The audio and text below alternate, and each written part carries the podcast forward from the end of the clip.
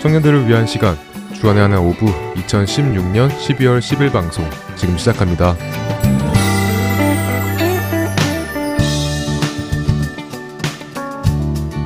애청자 여러분 안녕하세요. 진행의 박영규입니다. 안녕하세요. 진행의 정다은입니다. 이번 한 주도 하나님의 뜻을 바꾸려는 기도가 아닌 하나님의 뜻을 구하는 기도를 드린 여러분 되셨으리라 믿습니다. 다음 자매 혹시 축구 좋아해요? 축구요? 어, 사실 몇 번 해보기는 했는데 하는 것보다는 보는 게 더 재밌어요. 월드컵 때 한국팀 경기가 있을 때 다 같이 모여서 보면 재밌잖아요. 네, 다 같이 모여서 보면 정말 재밌죠. 그런데 아무래도 여성분들보다 남성분들이 축구를 더 좋아하긴 하죠. 어, 제 주위에도 축구 중계를 찾아서 보는 여성분들은 극히 드물지만 남자분들은 꽤 많거든요. 어, 그럼 유럽 챔피언스 리그는 모르겠네요. 유럽 챔피언스 리그요? 유럽에서 있는 축구 경기인가 보죠? 네, 유럽에서 가장 유명한 축구 리그인데요. 축구 리그가 가장 활발하고 최고의 실력을 가진 팀들은 다 유럽 리그에 모여 있다고 해도 과언이 아닌데요. 어, 유럽 각 나라 리그에서 가장 잘하는 프로팀들이 대결을 펼치는 리그입니다. 그 인기가 어느 정도냐면요.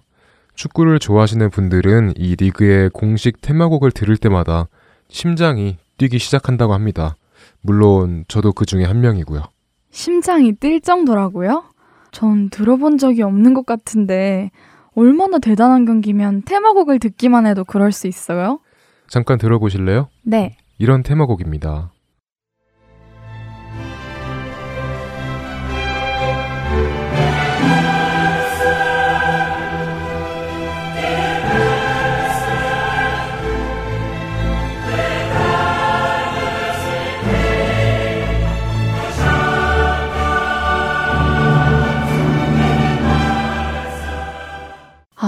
이 곡이 챔피언스 리그 테마곡이었어요? 네.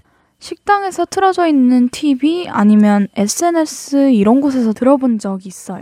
네, 이 챔피언스 리그를 보다 보면 축구를 잘 모르시는 분들에게는 생소한 룰이 하나 있습니다. 그 룰이 바로 원정 다득점이라는 룰입니다. 첫 찬양 듣고 이야기 계속 나누겠습니다.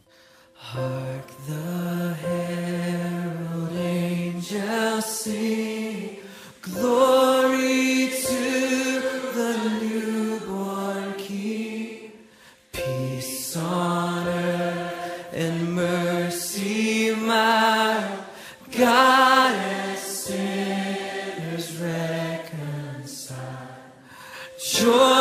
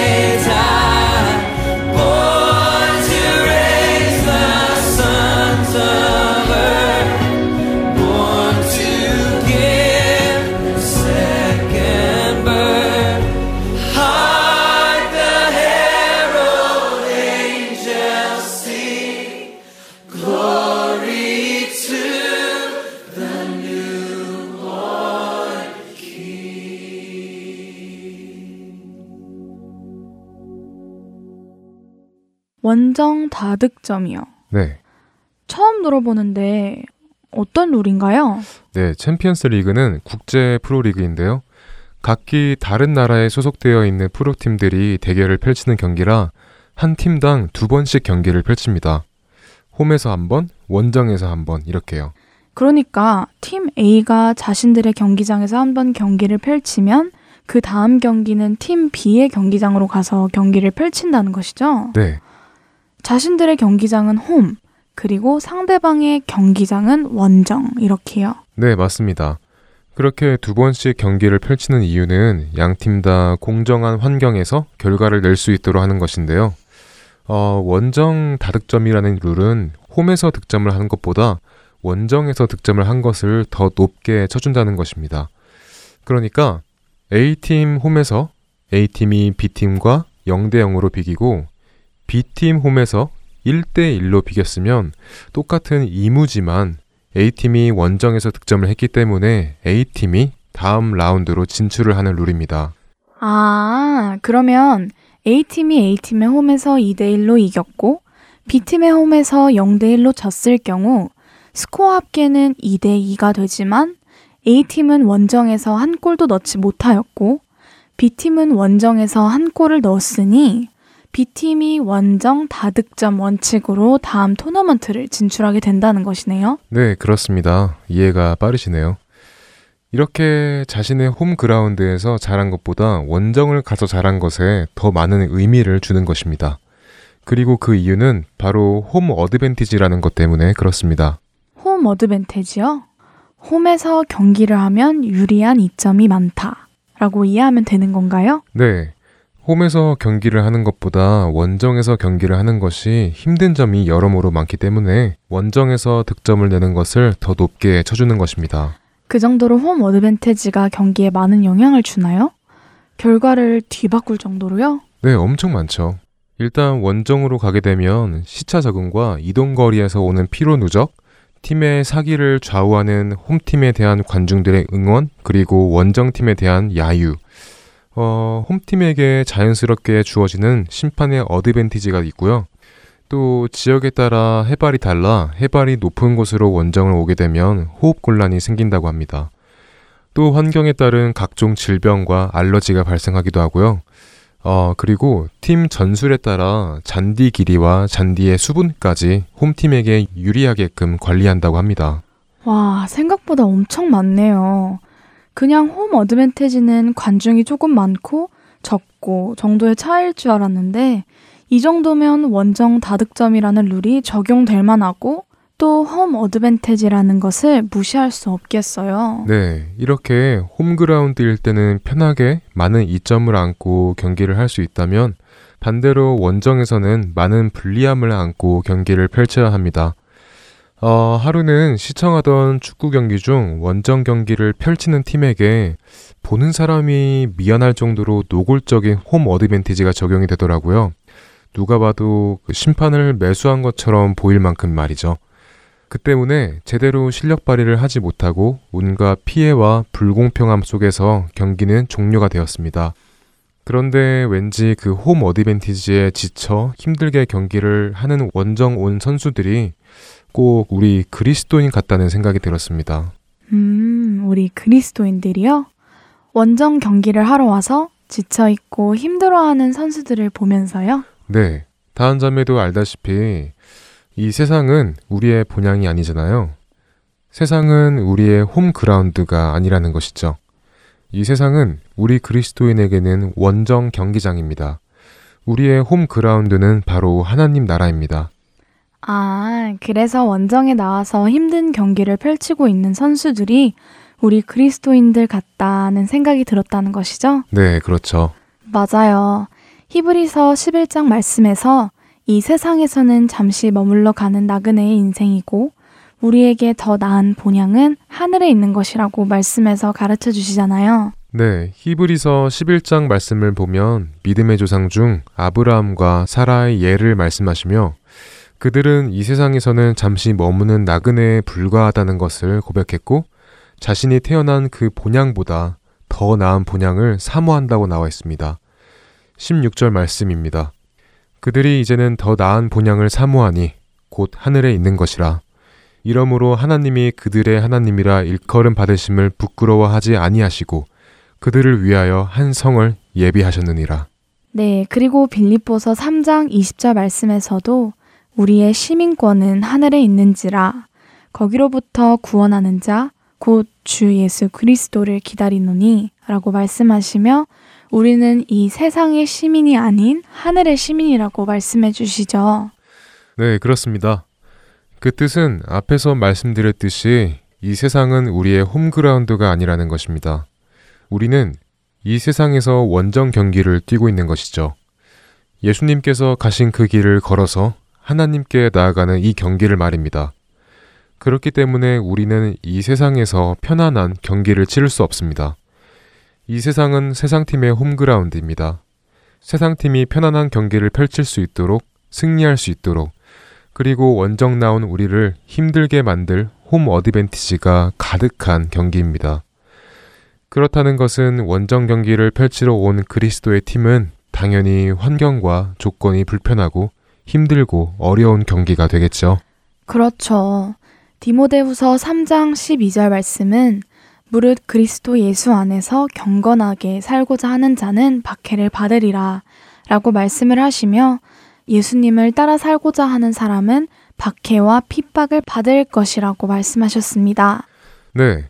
그리고 또 예수님께서는 요한복음 15장 19절에서 너희가 세상에 속하였으면 세상이 자기의 것을 사랑할 것이나 너희는 세상에 속한 자가 아니요 도리어 내가 너희를 세상에서 택하였기 때문에 세상이 너희를 미워하느니라 라고 말씀하셨습니다. 우리는 이 세상 팀에 속한 팀이 아닙니다. 예수님 팀에 속한 사람들입니다. 그러므로 세상이란 원정에서 경기를 펼치는 우리는 세상의 관중의 야유를 받고 손가락질을 받고 미움을 받고 억울함을 당하는 것은 당연한 일입니다. 세상은 우리의 홈그라운드가 아닙니다.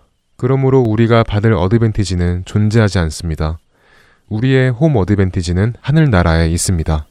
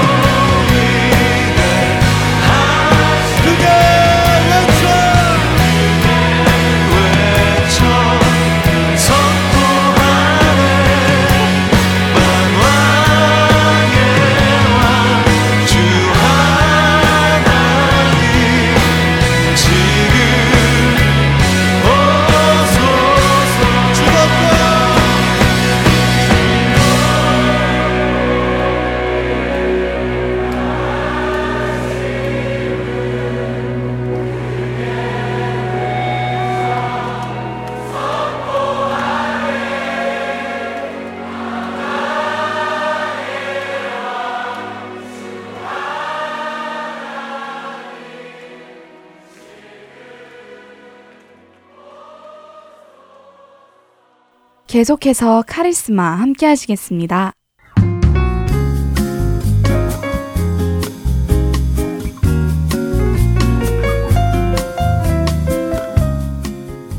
애청자 여러분 안녕하세요. 카리스마 진행의 최강덕입니다. 안녕하세요. 함께 진행하는 박윤규입니다. 네, 지난 시간에는요. 함께 지어져 나가는 중요성에 대해 예배소서 4장 말씀을 보며 이야기를 나누어 보았습니다. 네, 지난 시간에도 계속해서 우리 지체가 모두가 서로를 돕고 또 그 도움 안에서 서로가 완전한 조화를 이루어 예수님의 몸을 자라게 하고 세우게 된다는 것을 나누었습니다. 네, 반대로 서로를 돕지 않아 조화를 이루지 못한다면 그 결과로 예수님의 몸을 세울 수 없을 뿐더러 오히려 갈라지고 분열이 생기는 일들이 발생하지요. 그 예로 우리가 현재 출석하고 있는 교회나 사역지 안에 소속되어 있는 공동체를 예로 살펴보았는데요. 그 중에서도 찬양팀과 청년부를 살펴보며 이렇게 작은 공동체 안에서도 맡겨진 역할이 다양하게 많고 또 모두가 중요하다는 것을 볼 수 있었죠. 네. 이렇게 많은 지체들이 자신에게 맡겨진 역할을 잘 감당하고 조화를 이루어야 그리스도의 몸의 한 파트가 세워진다는 것입니다. 네, 그렇게 세워진 파트는 다른 파트와 조화를 이루어 또 다른 파트를 세워 나가고요. 그러므로 수없이 많은 지체가 조화를 이루어 하나가 되는 것은 그리스도께서 친히 계획하시고 인도하시지 않고서는 가능할 수 없겠지요. 그렇죠. 그러므로 우리 각자에게 맡겨진 사명과 은사, 역할, 직책은 겉으로 중요해 보이든 아니든 그리스도의 몸을 세우기 위하여 모두 필요하고 또 중요하다는 것을 기억해야 합니다. 네. 예수님의 몸을 세워나가는 것은 특별한 사람들만이 세우는 것이 아니라 믿는 자들 모두가 조화를 이루어 그 구성원 전체가 함께 자라가야 세울 수 있는 것이라는 것 또한 알아야 하죠. 네, 맞습니다. 이 시대의 교회가 해야 할 일은 하나님 안에서 우리의 머리 되시는 예수님에게까지 함께 지어지고 자라나가야 합니다. 우리는 함께 일하고 돕고 자라날 수 있도록 지음을 받았기 때문입니다. 자, 여기까지가 지난주에 나눈 내용인데요. 오늘은 카리스마 11번째 시간입니다. 네, 앞으로 두 번의 시간이 더 남았는데요. 남은 시간 동안 각자의 은사가 무엇인지 찾기를 바랍니다. 네. 우리가 지금까지 함께 나누었던 것들을 통하여 우리가 믿는 자라면 우리 모두는 한 사람도 빠짐없이 은사를 가지고 있다는 것을 계속해서 말씀드렸습니다. 음. 예수님의 몸을 세워나가기 위하여 그 사역의 한 파트가 된다는 것이 얼마나 벅차고 설레는 일인지 모릅니다. 음. 그리고 이것은 정말 감당할 수 없을 만큼 큰 은혜이죠. 사실 하나님께서 그분의 뜻을 이루어 나가시는 데에는 우리의 힘이 전혀 필요하지 않으시잖아요. 맞습니다. 하나님께서 천지를 창조하실 때 우리의 도움이 필요하지 않으셨던 것처럼 말입니다. 음. 우리의 힘이 전혀 필요하지 않으심에도 불구하고 하나님께서는 우리에게 카리스마, 곧 은사를 선물로 주시고 하나님의 일에 동참할 수 있게 해 주셨으니 이것이 얼마나 큰 은혜이고 벅차는 일인지요. 그렇지요. 하나님께서 원하시는 일을 하시기 위해서 우리의 도움은 필요가 없지요. 하나님께서는 불가능이 없으시고 또 전지전능하신 분이기 때문에 그분의 능력으로만 처음부터 끝까지 모든 일을 하실 수 있으신 분입니다. 하지만 그분은 우리를 불러주셨고 우리를 그분의 은혜에 동참케 하시기 위하여 은사를 주셨습니다. 그것이야말로 은혜 중의 은혜가 아닐까라는 생각이 듭니다. 네, 그러므로 우리가 하나님을 위해서 무엇을 해보려는 생각은 바른 생각이라고 할 수 없습니다. 왜냐하면 방금 나눈 이야기처럼 우리가 그분을 위해서 할 수 있는 일은 아무것도 없기 때문이죠. 음. 우리가 할 수 있는 일은 그분의 부르심에 순종하여 그분께서 우리를 사용하실 수 있도록 우리를 내어드리는 것입니다. 네, 그렇게 될 때 그분의 뜻이 우리를 통해 이루어지고 우리 안에 그분의 영광이 드러날 것이라 믿습니다. 그렇습니다. 그래서 오늘은 카리스마 11번째 시간으로 신약에서 나오는 몇몇의 인물들을 보며 그들의 은사가 바르게 쓰여졌을 때 어떤 영향력을 행사하는지 알아보도록 하겠습니다. 네. 먼저 사도행전 8장 말씀을 읽어볼 건데요. 그 전에 이 장의 상황을 간략하게 설명해 드리겠습니다. 네. 예루살렘에 있던 초대교회의 성도들은 박해로 인하여 뿔뿔이 흩어지게 되었습니다. 이로 인해서 성도들은 유대와 사마리아를 비롯하여 이방 나라까지 각지로 흩어지면서 하나님의 말씀 또한 그들과 함께 퍼져나가게 되었죠. 이때 일곱 집사 중 한 사람인 빌립 집사는 사마리아로 가게 됩니다. 사실 이때 유대와 사마리아는 그 뿌리는 한 민족이면서도 문화적, 혈통적, 종교적으로 매우 불편한 관계에 있었죠. 네, 요한복음 4장 말씀에서도 예수님께서 사마리아 여자에게 물을 달라 하셨을 때 사마리아 여자는 어떻게 사마리아 여인인 나에게 물을 달라고 하냐고 물으며 유대인이 사마리아인과 상종하지 않았던 당시의 시대상을 설명해 주시지요. 네, 그렇습니다. 그래서 이때까지 사마리아로 복음을 전하러 간 사도는 없었다고 하네요. 네. 여기까지가 사도행전 8장의 시대적 배경입니다. 이제는 사도행전 8장 4절과 5절 그리고 12절을 읽어보면서 빌립 집사가 사마리아로 간 이야기를 알아보겠습니다. 먼저 4절과 5절을 읽죠. 그 흩어진 사람들이 두루 다니며 복음의 말씀을 전할세. 빌립이 사마리아 성에 내려가 그리스도를 백성에게 전파하니 이번에는 12절입니다.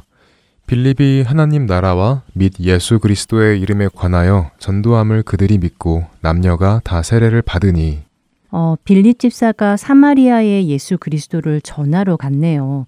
적대적인 관계여서 아무도 가지 않는 그곳에 말이지요. 네, 그렇죠. 빌립 집사는 사마리아에 복음을 전하러 갔습니다. 서로 상종하지 아니하는 그곳에 예수님을 전하러 간 것입니다. 사도행전의 말씀에서 우리는 빌립 집사에게는 복음을 전하는 은사가 있다는 것을 알 수 있죠. 음. 카리스마 세 번째 시간에 복음을 전하는 은사에 대해서 알아본 적이 있었습니다. 네, 복음 전하는 은사는 영어로 에반젤리스트로 복음을 전하는 소명을 받은 사람이라고 정의하지요.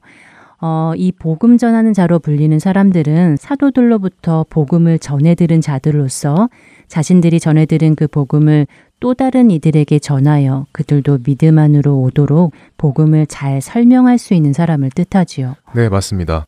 성경 사전을 보면 복음을 전하는 자는 하나님으로부터 복음의 기쁜 소식을 전하도록 소명을 받은 자라고 설명하고 있습니다. 네, 그렇다면 빌립 지사는 확실히 복음 전하는 은사를 받은 것으로 보이네요. 어, 빌립 지사는 사도가 아니라 집사였고 말씀을 전하는 은사를 가지고 있는 사도들에게 복음을 전해 듣고 그 전해 들은 복음을 다른 이들에게 전하고 있잖아요. 네, 그렇죠. 그냥 복음만 전하는 것이 아니라 다른 이들이 믿음 안으로 오도록 복음을 전하는 사람이라고 정의하고 있었는데요. 네. 실제로 빌립 집사가 복음을 전하였을 때 어떤 일이 발생하였나요? 네, 12절 말씀을 보면 그들이 믿고 남녀가 다 세례를 받으니 라고 나와 있는 것을 보면 빌립 집사는 다른 이들이 믿음 안으로 오도록 복음을 잘 전하였네요. 네, 맞습니다. 복음을 전하는 은사를 성경적으로 바르게 사용하고 그 역할을 잘 감당하니 복음이 전파되지 않았던 그 사마리아 땅에 사람들이 예수님을 믿고 또 세례를 받게 된 것입니다. 즉, 교회가 세워진 것입니다. 그렇네요. 역시 은사가 성경적으로 바르게 사용되었을 때 오는 결과는 항상 교회가 세워지는 역사가 이루어지네요. 그렇습니다. 이번에는 조금 생소한 초대교회의 인물들을 살펴보며 그들이 그들의 은사를 어떻게 사용하였는지 나눠보겠습니다. 네. 사도행전 18장 24절부터 28절까지의 말씀입니다. 알렉산드리아에서 난 아볼로라 하는 유대인이 에베소에 이르니 이 사람은 언변이 좋고 성경에 능통한 자라. 그가 일찍이 주의 도를 배워 열심으로 예수에 관한 것을 자세히 말하며 가르치나 요한의 세례만 알 따름이라. 그가 회당에서 담대히 말하기 시작하거늘 브리스길라와 아굴라가 듣고 데려다가 하나님의 도를 더 정확하게 풀어 이르더라. 아볼로가 아가야로 건너가고자 하므로 형제들이 그를 격려하며 제자들에게 편지를 써 영접하라 하였더니 그가 감에 은혜로 말미암아 믿은 자들에게 많은 유익을 주니 이는 성경으로서 예수는 그리스도라고 증언하여 공중 앞에서 힘입게 유대인의 말을 이기미려라. 우리가 여기에서 아볼로에 대해서 무엇을 알 수 있을까요? 음, 아볼로는 언변이 좋고 또 성경에 능통한 자, 그리고 예수님에 관한 것을 가르쳤지만 왠지 요한의 세례만 알고 성령 세례는 모르고 있는 것으로 보이네요. 어, 하지만 겸손했던 사람으로 보입니다. 자신이 성경에 박식했으면서도 브리스 길라와 아굴라로부터 모르는 부분을 잘 배우고 받아들였던 것을 보면 말이지요. 네, 그렇게 보입니다.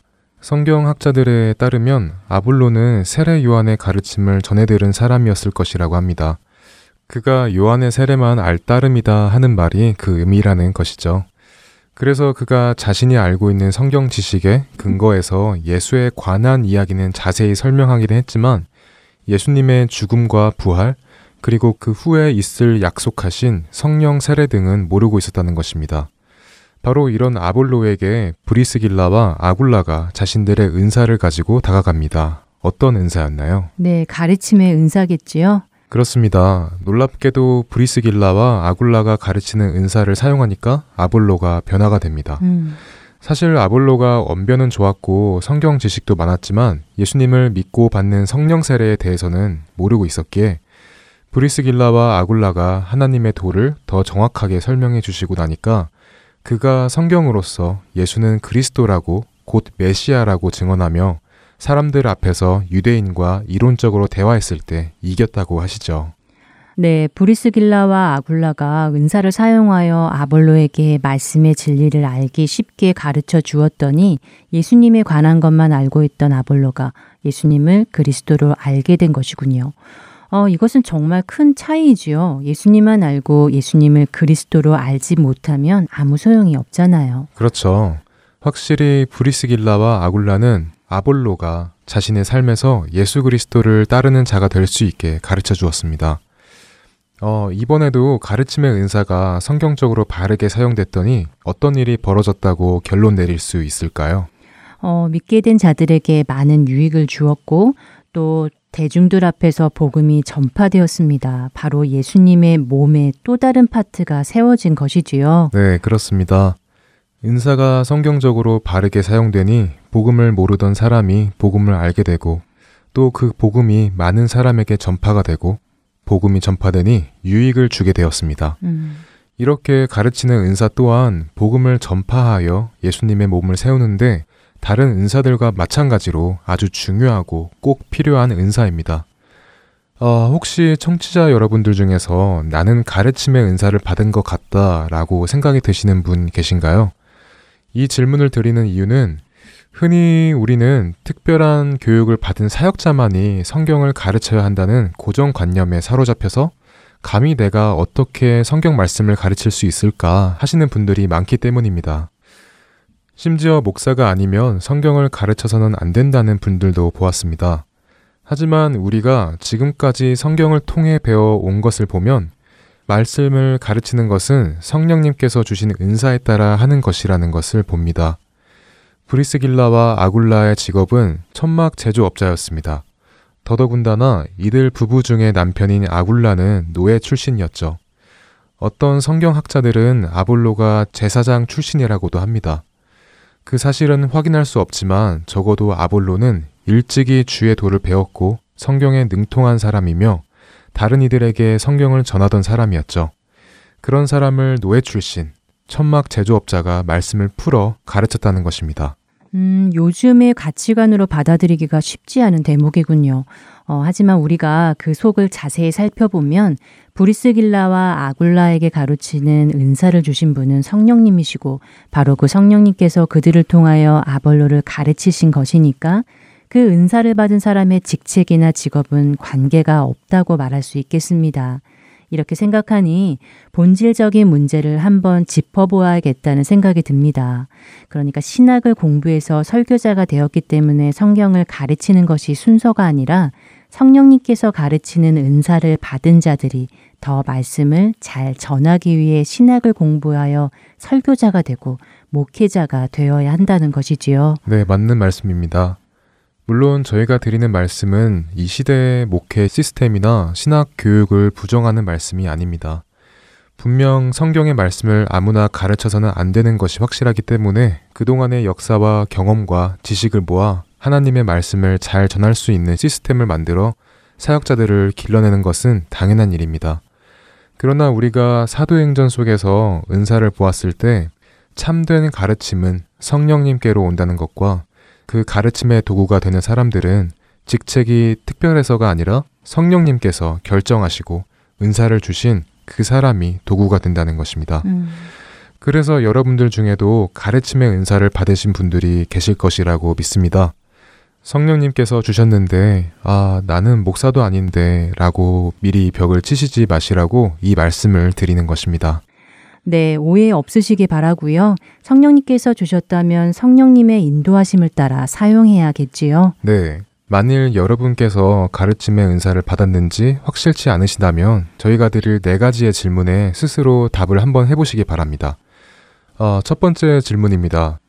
나는 성경 말씀을 공부하는 것에서 열정과 열심을 가지고 있는가? 네, 두 번째 질문입니다. 나에게 만약 누군가를 가르칠 기회가 주어져 가르친 경험이 있다면 그때 그 일이 불편했는가 아니면 편했는가 하는 질문입니다. 네, 세 번째 질문입니다. 사람들을 가르쳤을 때 그들에게 선한 영향력을 끼쳤다고 생각되는가? 마지막 네 번째 질문인데요. 사람들이 내가 가르치는 것에 대해 당연하게 생각하는가? 네, 이렇게 네 가지의 질문을 드려봤는데요.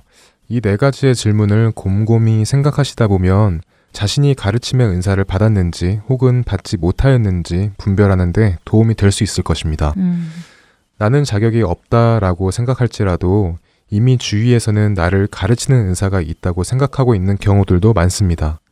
그러니 잘 생각해 보시고 답해 보시길 바랍니다. 어, 그리고 한 가지 더 드릴 말씀은 이 네 가지의 질문에 긍정적인 답을 얻었다 하여도 어, 가르침의 은사는 하나님을 알아가고 다른 사람들이 하나님을 알게 하려고 말씀을 공부하는 것을 사모하고 말씀을 양식으로 삼아 자신의 영을 채우는 은사라는 것도 기억하시기를 바랍니다. 어, 카리스마 11번째 시간 여기서 마쳐야 하겠습니다. 계속해서 말씀드리는 것이지만 오늘 다시 한번 나눈 것처럼 은사가 성경적으로 바르게 사용될 때는 예수님의 몸이 세워진다는 것입니다. 바로 그곳에 그리스도인들의 모임이 세워진다는 것이지요. 네, 이번 한 주도 성령님으로부터 우리에게 주어진 은사가 무엇이고 그 은사를 예수님의 몸을 세우는데 어떻게 사용해야 하는지 기도하는 한 주 되시기를 바랍니다. 네, 저희는 다음 주에 다시 찾아뵙겠습니다. 감사합니다. 안녕히 계세요. 네, 안녕히 계세요.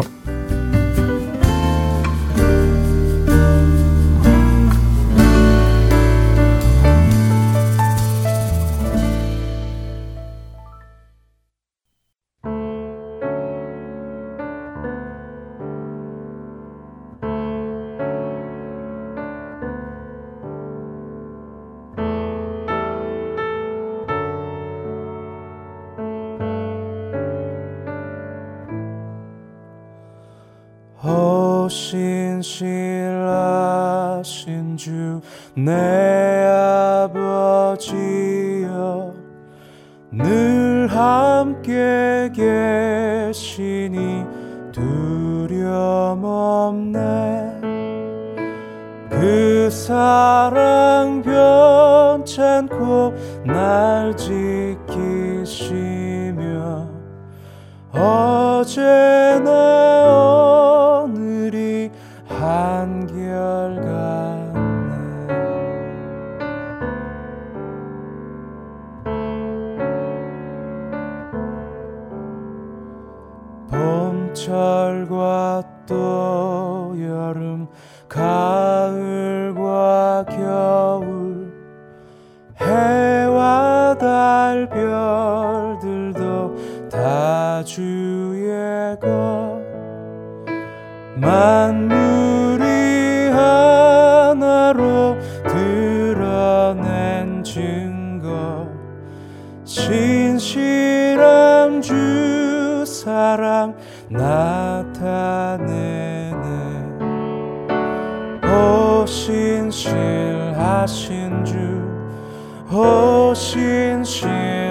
하신 주, 날마다 자비를 베푸시며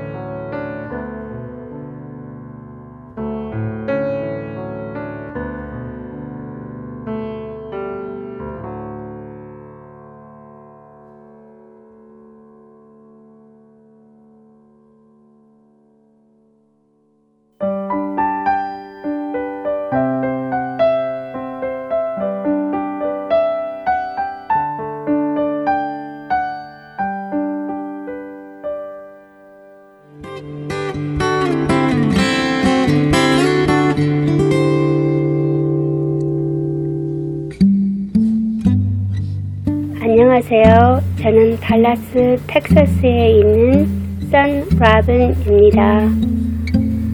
교회를 다니다가 상처받으신 분, 또 교회를 안 나가시는 분, 그런 분들에게 이 복음방송 CD를 전해드리고 있습니다. 이 복음방송 말씀 CD가 정말 땅 끝까지 전해지기를 소원합니다. 감사합니다.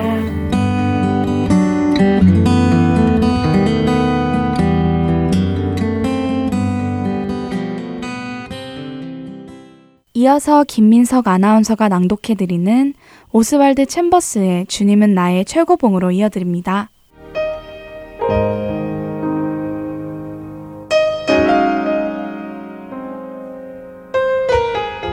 그런즉 누구든지 그리스도 안에 있으면 새로운 피조물이라 이전 것은 지나갔으니 보라 새 것이 되었도다. 고린도 후서 5장 17절의 말씀입니다. 여러분은 여러분의 영혼 구원에 대해 어떻게 이해하고 계십니까? 영혼 구원의 체험이란 여러분의 실제 삶에 극적인 변화가 찾아왔음을 의미하는 것입니다. 더 이상 세상을 바라보는 눈이 이전과 같지 않아진 것을 뜻합니다. 이전에 나의 관심을 끌던 것들은 그 힘을 잃고 나는 새로운 것에 소망을 두고 살기 시작하는 것입니다. 그렇기에 내가 정말 구원의 은혜를 체험했는가 알기를 원한다면 하나님께서 정말로 나의 관심을 새로운 곳에 두셨는가를 생각해 보면 되는 것입니다. 만일 여러분이 여전히 예전의 것들을 추구하면서도 스스로 나는 위로부터 거듭났다고 말씀하신다면 그것은 모순이며 자기 자신을 속이는 일입니다. 성령으로 거듭난 자는 성령께서 그 사람의 실제 삶과 생각 가운데 변화를 일으키십니다. 그리고 이러한 변화들은 그 사람이 위기에 처할 때 그 대응 방법이 예전과 틀림으로 그 사람이 변했다는 것을 보여줍니다. 더 이상 예전 방법으로 대응하는 것이 아니라 내 안에 계신 성령님의 인도를 따라 반응하는 것입니다. 이 온전하고 놀라운 변화가 바로 여러분이 구원받은 영혼이라는 증거인 것입니다. 구원과 성화가 여러분에게 어떤 변화를 가져다 주었습니까? 예를 들어 고린도전서 13장에 나오는 사랑의 모습이 여러분 안에 나타나고 있습니까? 여러분은 그렇습니다.